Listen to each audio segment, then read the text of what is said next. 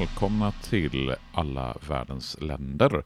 En podcast om just alla världens länder med mig, Mattias Axelsson, som är gymnasielärare i historia, religion och samhällskunskap. I dagens podd så ska vi prata om landet Azerbajdzjan. Och Azerbajdzjan det är ett land som har varit självständigt sedan 1991. Tidigare så var det en delrepublik i landet Sovjetunionen. Men i och med att landet Sovjetunionen upplöstes 1991 så fick Azerbajdzjan tillsammans med de andra delrepublikerna självständighet. Azerbajdzjan ligger i den östligaste delen av bergskedjan Kaukasien. De övriga länderna som ligger i Kaukasien är Georgien och Armenien och de södra delarna av Ryssland. Azerbajdzjan har en landgräns i norr mot eh, Ryssland och mot Georgien. I väster så gränsar man till Armenien, ett land som man länge har haft en problemfylld relation till. Landets södra gräns är mot Iran och i öster så har man en lång kust mot världens största insjö, Kaspiska havet. Dessutom så finns det ett område som tillhör Azerbajdzjan men som fungerar som en exklav. Det vill säga Nachichevan, som området heter, har ingen landförbindelse med övriga Azerbajdzjan. Nachichevan ligger strax sydväst om Azerbajdzjan och gränsar till Armenien och Iran och har en liten, liten landgräns till Turkiet. De centrala delarna av Azerbajdzjan utgörs av bördiga slätter kring floden Kur.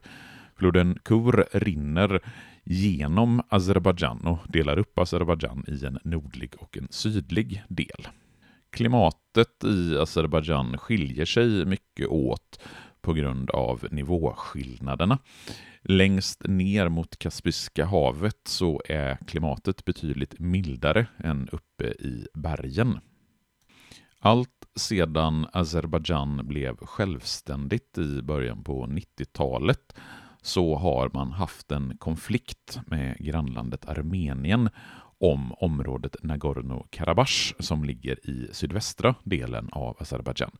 I Nagorno-Karabach så är merparten av invånarna just armenier, men området ligger i Azerbajdzjan och är en del av Azerbajdzjan. Men det har pågått stridigheter om Nagorno-Karabach i flera årtionden.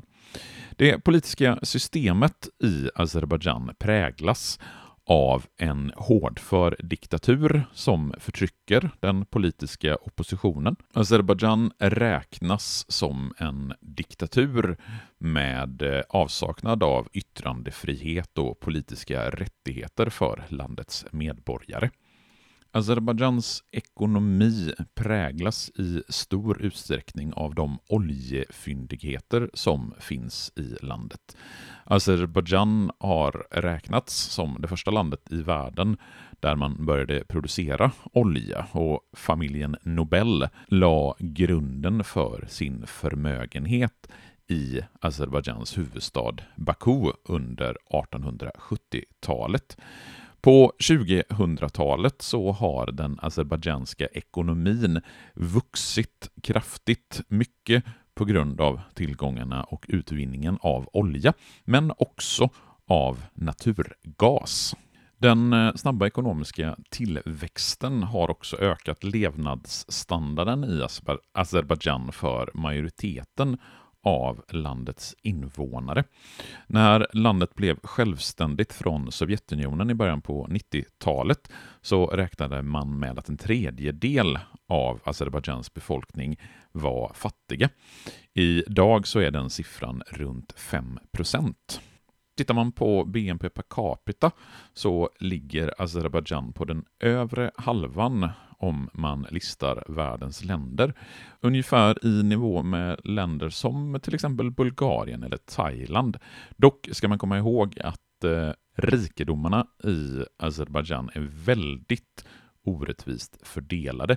Det finns en liten grupp som har väldigt, väldigt mycket av tillgångarna. Azerbajdzjan har 2022 ungefär 10 miljoner invånare och ytan är ungefär lika stort som Österrike, 86 600 kvadratkilometer. Huvudstaden i landet heter Baku och eh, majoriteten av de som bor i Azerbajdzjan är muslimer. Det var lite korta fakta om Azerbajdzjan. Nästa gång vi hörs så är det dags för det första landet på B, nämligen Bahamas. Vi hörs igen när vi hörs. Hej då!